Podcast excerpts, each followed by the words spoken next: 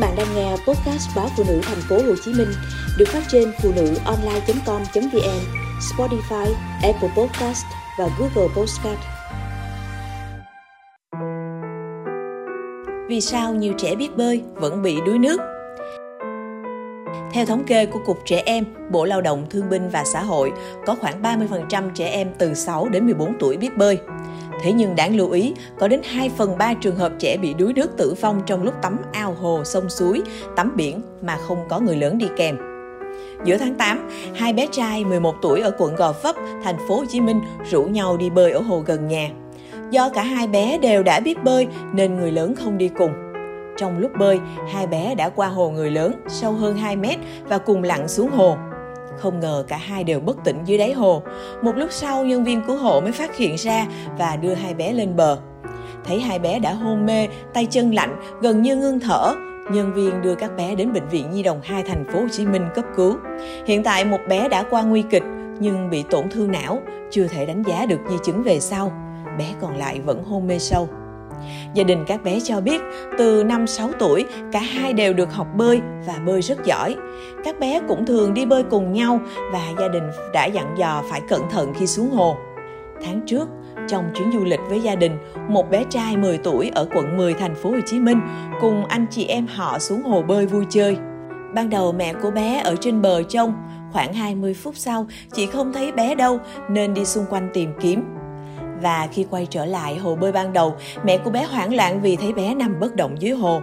Khi nhân viên khu nghỉ dưỡng vớt bé lên thì bé đã tím tái, không còn hơi thở. Mọi người cố gắng sơ cứu, đưa bé đến bệnh viện tỉnh. Bệnh viện hồi sức tích cực đặt nội khí quản và chuyển bé đến Bệnh viện Nhi đồng 1 thành phố Hồ Chí Minh cấp cứu, nhưng bé đã ngưng tim, ngưng thở.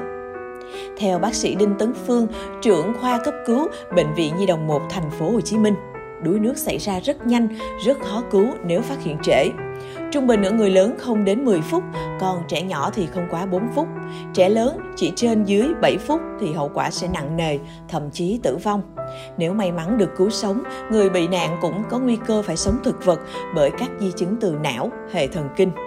Còn bác sĩ Vũ Hiệp Phát, trưởng khoa cấp cứu Bệnh viện Nhi đồng 2 thành phố Hồ Chí Minh cho biết, trung bình mỗi ngày, bệnh viện tiếp nhận khoảng 5 trường hợp trẻ bị tai nạn sinh hoạt được đưa đến cấp cứu. Trong đó có 1 đến 2 trường hợp trẻ bị đuối nước rất nặng nề.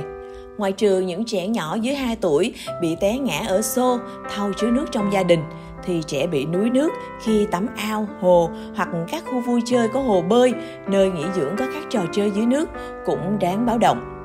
Gần đây, số lượng trẻ từ 10 đến 16 tuổi đã biết bơi bị đuối nước chiếm đa số. Đáng buồn là hầu hết các em đã biết bơi thành thạo, có trẻ bơi rất giỏi.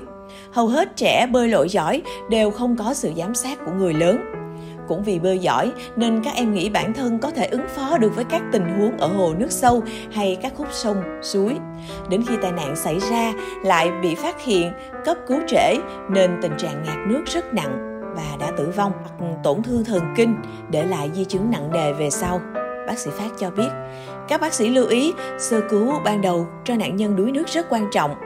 Tuy nhiên, phần lớn nạn nhân bị ngạt nước khi đưa đến cấp cứu tại các bệnh viện đã không được sơ cứu hoặc sơ cứu không đúng cách, dẫn đến tử vong hoặc di chứng não.